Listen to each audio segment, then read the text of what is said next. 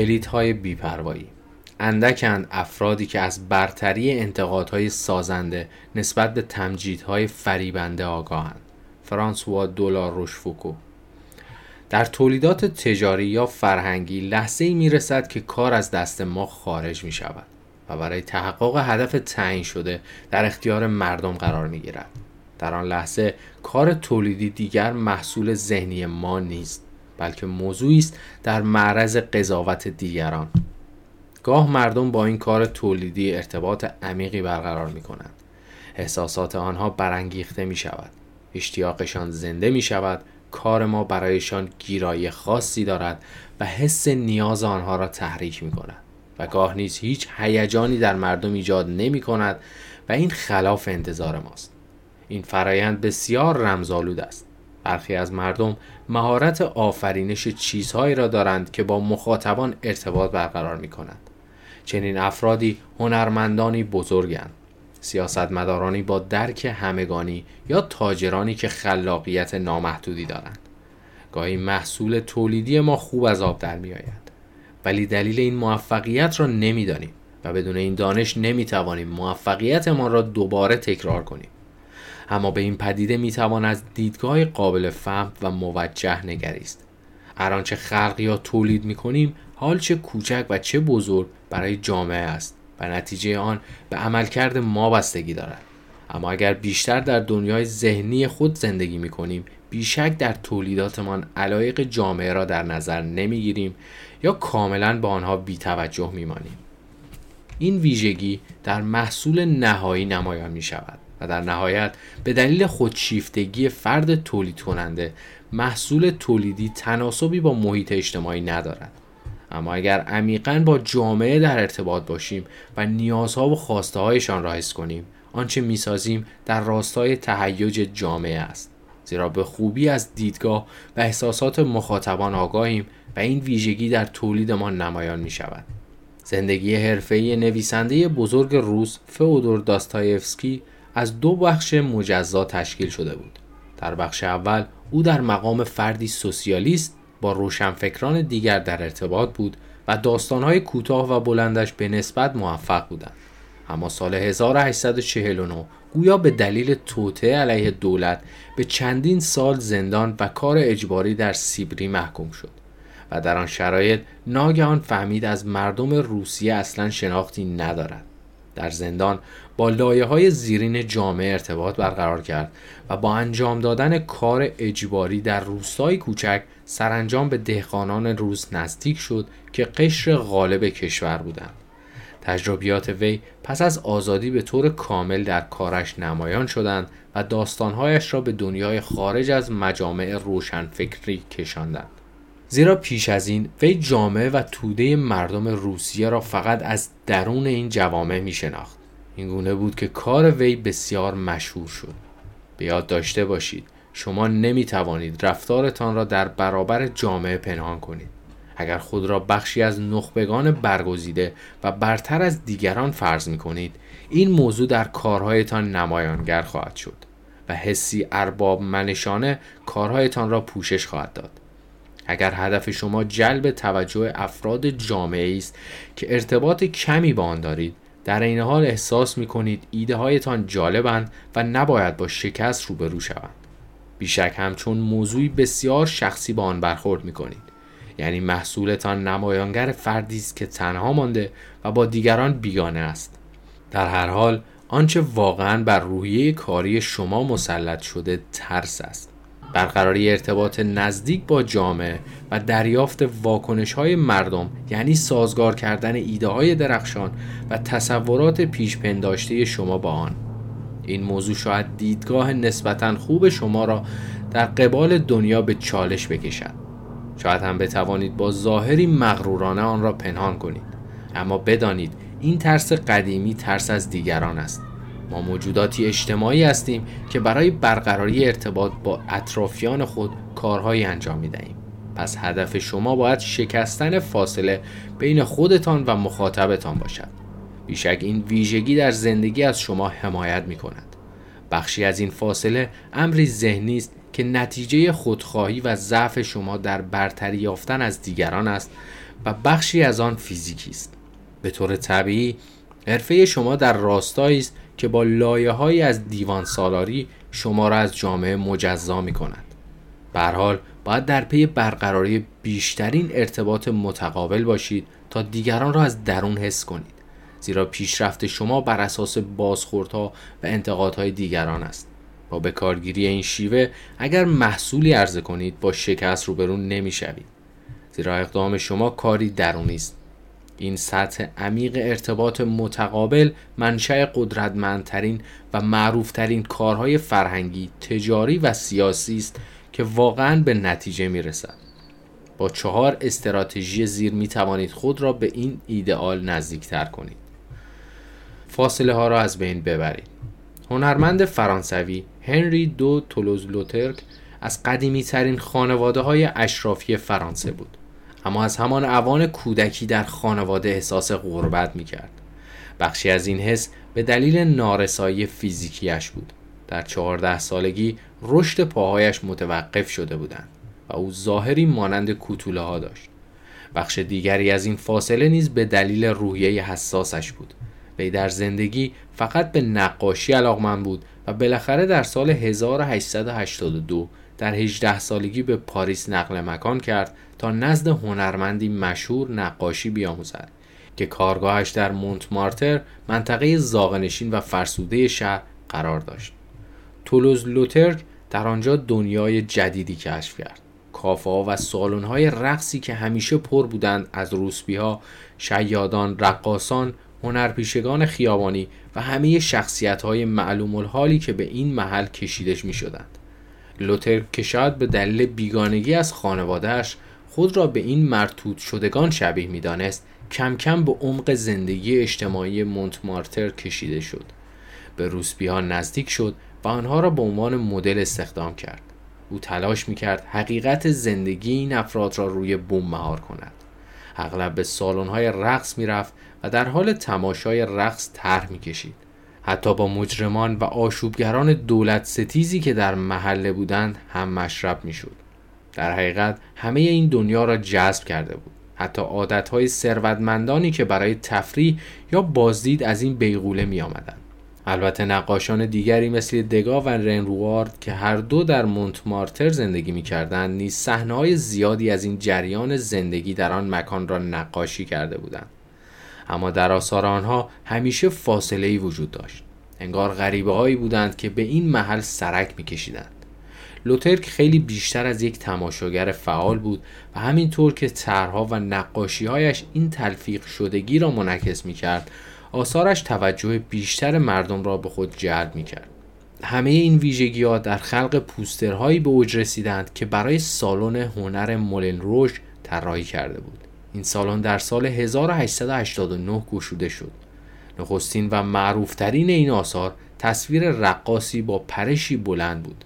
طوری که لباس زیرش نمایان بود رنگ ها تند و زننده بودند اما عجیب تر از همه نوع فضایی بود که خلق کرده بود فضاسازی به بیننده حس حضور در صحنه حضور در میان بازیگران و حتی روشن بودن چراغها را القا می کرد کسی قبلا چنین تصویری عرضه نکرده بود وقتی پوستر در سراسر شهر پخش شد مردم شیفته آن شدند. در پوستر زندگی جریان داشت و گویا این زندگی به بیرون هم منعکس می شد. به تدریج از مدل هایی که لوترک از نزدیک با آنها آشنا بود پوسترهای بیشتری به مولن روش سرازیر شد. بدین ترتیب با ارتباط آزادانه و کاملی که وی با سوژه ها داشت اصول زیباشناسی کاملا جدیدی شکل گرفت و آثارش بسیار معروف شد. به یاد داشته باشید. در این عصر و زمانه برای برقراری ارتباط با مردم باید از زندگی درونیشان یعنی درماندگی ها آرمان ها و رنجش هایشان آگاه باشید و برای این منظور تا حد ممکن باید فاصله میان خود و مخاطبانتان را از بین ببرید. با روحیه آنها آشنا شوید و از دید آنها به مسائل بنگرید. شما با بازآفرینی چنین دیدگاهی در کارتان با آنها زندگی میبخشید. آنچه برای شما تکان دهنده و مهیج است تأثیری مشابه بر دیگران دارد و بروز این رفتار نیازمند شجاعت و روحیه پذیراست از اینکه چنین روابط عمیق و پرشوری شخصیت کلی شما را بسازند نترسید اگر به برابری خود با جامعه اهمیت دهید آرمانها و ایده های مردم را مطرح می کنید و محصول تولیدی شما ارتباط عمیقی با مردم برقرار می کنند. کانال های غیر رسمی برای نقد و بازخورد ایجاد کنید. النور روزولت در سال 1933 در مقام بانوی اول وارد کاخ سفید شد اما بسیار نگران بود. او به سیاست های متعارف و باندبازی های معروف با آن اهمیتی نمی‌داد. در عوض برقراری ارتباط با مردمی را که به همسرش رأی داده بودند نشانه قدرت می‌دانست. مردم باید برای خروج از رکود خود را در مسائل سیاسی درگیر می‌دیدند نه اینکه شیفته برنامه ها و سخنرانی ها شوند. زیرا وقتی مردم احساس مشارکت داشته باشند ایده ها و انرژی هایشان را بروز می‌دهند. در این حال النور می ترسید که مبادا طبیعت بروکراتیک حکومت همسرش را نابود کند. زیرا به هر حال رئیس جمهور باید به حرفهای کارشناسان و اعضای کابینه گوش می‌داد و ارتباطش را با مردم منود به کانالهای رسمی مثل گزارش ها، نظرسنجی ها و بررسی ها می کرد. در نهایت نیز این انزوا نابودیش را رقم می‌زد و او را از بنیان حمایتیش جدا می کرد. النور تصمیم گرفت موقعیت رسمی مدیریتی را نادیده بگیرد و خودش برای ایجاد کانالهای غیررسمی با مردم اقدام کند. او به سراسر کشور شهرها و روستاهای دور سفر کرد و به شکایات و نیازهای مردم گوش داد. بسیاری از شاکیان را نزد رئیس جمهور آورد تا با وی ملاقات کنند و اوضاع را مستقیم به اطلاعش برسانند. در ماهنامه ومنس هم کامپانیون ستونی را با عنوان از شما می‌خواهم برایم بنویسید به این موضوع اختصاص داد. او این ستون را تریبونی برای مذاکره با مردم آمریکا در نظر گرفت و مردم را تشویق کرد تا انتقاداتشان را مطرح کنند. طی شش ماه بیش از 300 هزار نامه دریافت کرد که با کمک کارمندانش به همه آنها پاسخ داد. البته کانال های ارتباطی دیگری نیز راه انداخت. برای مثال در بیشتر برنامه های نیو دیل دخالت داشت و مردم بسیار تحت تاثیر قرار گرفتند. با این روش مناسب النور الگویی از پایین به بالا ترسیم کرد و به بررسی نارضایتی های روزافزون از نیودل پرداخت. او به منظور اطلاع رئیس جمهور از شرایط موجود یادداشتی را در سبت مخصوص او قرار می‌داد و با او یادآور می‌شد که باید مسئولیت پذیریش را افزایش دهد. النور با این روش کم کم بر خط مشی رئیس جمهور تاثیر گذاشت. برای مثال او را واداشت با برنامه هایی مثل شورای ملی جوانان باعث حضور فعالانی جوانان در دولت شود. همچنین در طول زمان به یک کانال ارتباطی غیررسمی برای گروه های زنان آفریقایی آمریکایی تبدیل شد. در این بین حمایت افتیار از این دو حوزه هواداران کلیدیش را افزایش داد. این کارها شجاعت زیادی می‌خواست زیرا النور همواره بابت این روش مورد تمسخر قرار می گرفت. زیرا پیش از این هیچ بانوی اولی حتی به چنین نقشی فکر نکرده بود. اگر روزولت توانست تصویر خوبی از خود به مردم ارائه دهد و آن را حفظ کند به دلیل تلاش های این بانو بود. همانطور که النور می‌دانست هر گروهی تمایل دارد خود را از محیط بیرون مجزا کند. زیرا این روش راحت تر است. مردم از درون این حباب خودشان را فریب می دهند و فکر می کنند به احساسات جامعه و مخاطبینشان بینش درونی دارند. البته با خواندن اطلاعات از روزنامه ها خبرهای گوناگون و گفتگوهای اعضای تیم به این نتیجه می رسند اما در حقیقت خودشان را فریب می دهند زیرا این اطلاعات ساده و به شدت فیلتر می شوند وقتی مستقیم با مردم تعامل داشته باشید و انتقادات و بازخوردهایشان را بشنوید اوضاع بسیار متفاوت است. زیرا شما دلیل پنهان در عمق نارضایتیشان را در میابید و متوجه می‌شوید عملکرد شما چه تأثیری بر آنها داشته و چه تغییراتی هرچند جزئی در آنها ایجاد کرده است. وقتی از نزدیک مشکلاتشان را ببینید راه های مرتب تری خواهید یافت. با تغییر یک حرکت ایده ها و انرژیشان را به مسیر اهدافتان می‌کشید و آنها را در پیمودن این مسیر سهیم می‌کنید. اگر به دلیل ویژگی های گروه یا نوع کارتان باید فاصله بین خود و مردم را حفظ کنید مطلوب ترین کار این است که تا حد ممکن کانال های غیر رسمی ایجاد کنید. به این ترتیب بازخوردهایتان را مستقیم از منشأ بازخورد یعنی خود مردم دریافت خواهید کرد. با اصل خود ارتباط مجدد برقرار کنید. تک تک ما بارها شاهد بوده ایم که افراد در جوانی به دلیل ارتباط عمیق با یک گروه اجتماعی موفقند. آنچه آنها تولید می کنند و می‌گویند ریشه در دنیای واقعی دارد و با مخاطب ارتباط برقرار می کند. اما پس از مدتی با آرامی این ارتباط از دست می رود زیرا موفقیت آنها را از مردم دور می کند. آنها به تدریج تمایل پیدا می کنند که فقط با افراد موفق وقت بگذارند و آگاهانه یا ناآگاهانه احساس می کنند با مخاطبان فرق دارند و برتر از آنها هستند. به این ترتیب شور و هیجان کاریشان از بین می رود و دیگر تأثیری بر جامعه ندارد. مالکوم ایکس فعال مشهور سیاه با این مشکل جنگید. او جوانیش را در مقام قاچاقچی زیرک خیابانی گذراند و این دوره با رفتن به زندان پایان یافت. او در زندان با اسلام آشنا شد و تحت تعالیم اسلامی ناگهان متحول شد. وقتی از زندان آزاد شد سخنگویی مطرح بود. سرانجام از مکتب اسلام جدا شد و از رهبران جنبش قدرتمند در حال رشد سیاهپوستان دهه 1960 شد. بیعدالتی های فراوانی در حق آمریکایی های آفریقایی تبار روا شده بود و مالکوم نیز بخش عمده ای از زندگی آنها را تجربه کرده بود. به همین دلیل در شرایط مختلف زندگی به شدت عصبانی و سرخورده بود. احساساتش را با کلام قدرتمندش بیان می کرد و انگار صدای عصبانیت عمیق زاغنشین های آمریکا شده بود. اما هرچه جلوتر می رفت نگرانیش بیشتر می شد. سایر رهبرانی که از بدن جامعه سیاه پوست می شناخت زندگی خوبی را شروع کرده بودند. آنها خود را از مردمی که ظاهرا برایشان نقش راهنما داشتند مجزا می دانستند و خود را از آنها بالاتر می دیدند. و مانند پدری بودند که مراقب فرزندانش است و کاری جز این انجام نمی‌دادند. مالکوم از این حس پدر سالاری متنفر بود. به نظرش مردم تنها کسانی بودند که می توانستند به خودشان کمک کنند و حس می کرد باید انگیزه لازم را برای فعالیت کردن به آنها بدهد. نه اینکه به نام مردم فعالیت کند.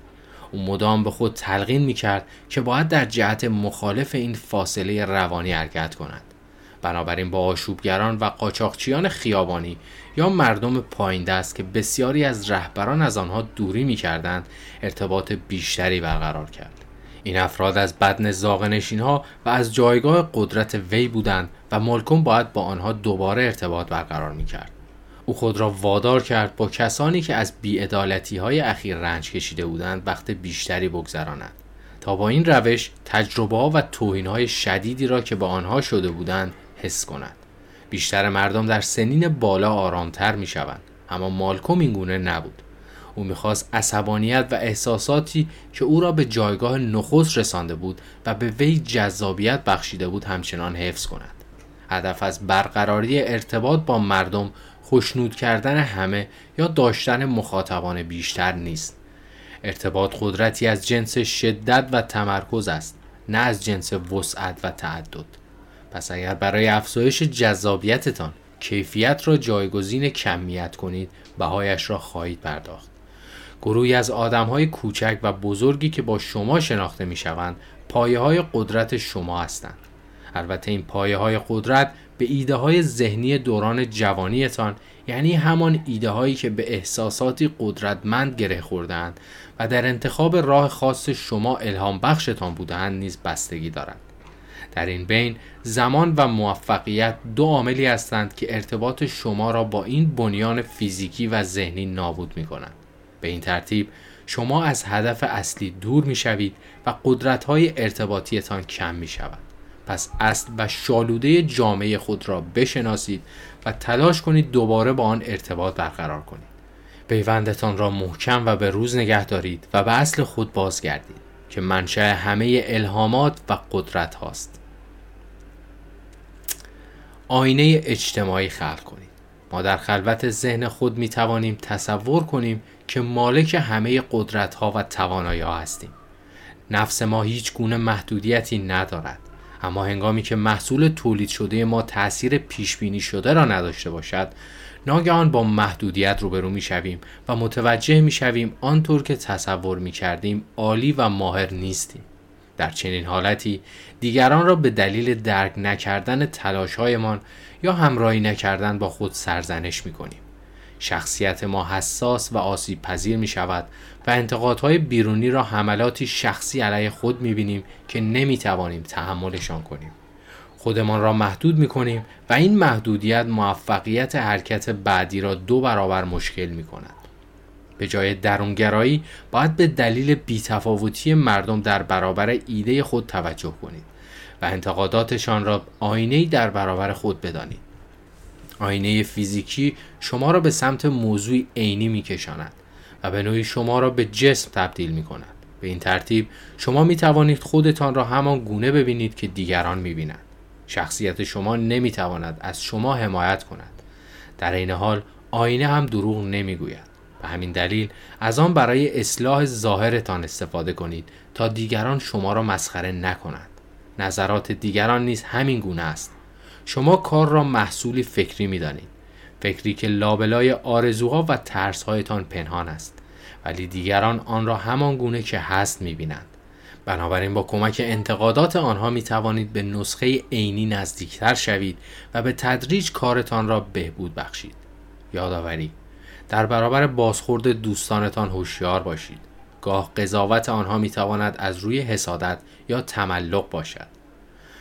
وقتی کار یا محصول شما با دیگران ارتباط برقرار نمی کند مشکل را در خود جستجو کنید. احتمالا در کار مورد نظر ایده هایتان را به اندازه کافی روشن بیان نکرده اید و در برقراری رابطه احساسی با مخاطبان شکست خورده اید.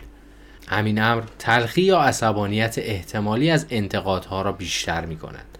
شما به سادگی از طریق آینه اجتماعی کارتان را به کمال می رسانید. نقض دیدگاه به کارگیری علم و روش های علمی به معنای پیگیری جدی و بسیار قدرتمند دانشی است که در چند قرن گذشته بخش عظیمی از افکار ما را تحت سلطه خود درآورده است. اما نوعی پیشداوری خاص را هم گسترش داده است. در حقیقت ما باید هر چیزی را با فاصله و دیدگاه بیطرف مطالعه کنیم. برای مثال ما کتابی را ارزشمند می‌دانیم که پر از ارقام و نقل قولهای گوناگون است. زیرا به نظر می رسد از فاصله و بیطرفی علمی کافی برخوردار است از آنجا که علم اغلب با ماده معدنی یا موضوعاتی با ماهیت احساسی ناچیز سر و کار دارد مطالعه چنین موضوعاتی با دیدی بیطرف منطقی است و نتایج عمیقی به بار می آورد. اما مطالعه آدمها و مخلوقاتی که با ذات احساسیشان واکنش نشان می دهند به این سادگی ها نیست. چنین شیوه مطالعه‌ای برای پی بردن به ذات بشر اطلاعات کافی در اختیار ما نمی‌گذارد. در نتیجه مطالعه ظاهری انسان ها فقط نوعی پیشداوری بر اساس ترس و دست و پنجه نرم کردن با تجربه ها و فردیت مردم درد سرساز است. اما در عوض حفظ فاصله ها اقدامی ساده تر و مفیدتر است. زمانش رسیده است که این پیشفرض ها را دوباره ارزیابی کنیم و از دیدگاهی متفاوت به آنها بنگریم. دانش طبیعت بشری و عوامل اجتماعی همان دانشی که اغلب برای ما با ارزشترین است به شناخت درونی مردم و شبکه ها بستگی دارد. همچنین منوط به درک حسی است که آنها به دنبال تجربه کردنش هستند. این موضوع با مشارکت و برقراری ارتباطی جدی بهتر به دست می آید. و با ژست علمی کاذب اعتیاد فکری به مطالعات نقل قولها و اعداد که همه برای حمایت از ها طراحی شدهاند در تضاد است. این دانش درونی بیش از هر چیزی برای شناخت مسائل اجتماعی ارزش قائل است و برای تاثیرگذاری بر مردم به شما قدرت میبخشد. تا جایی که حس می کنید بیرون از گود هستید و با مردم فاصله دارید باید به خودتان بگویید نمی‌فهمید چه چیز را مطالعه می کنید یا تلاش دارید به چه هدفی برسید شما راه را گم کرده اید و باید برای این مهم کاری بکنید انسان کاملا باهوش چیزی را حس می کند که دیگران فقط آن را می دانند. شارل دو مونتسکیو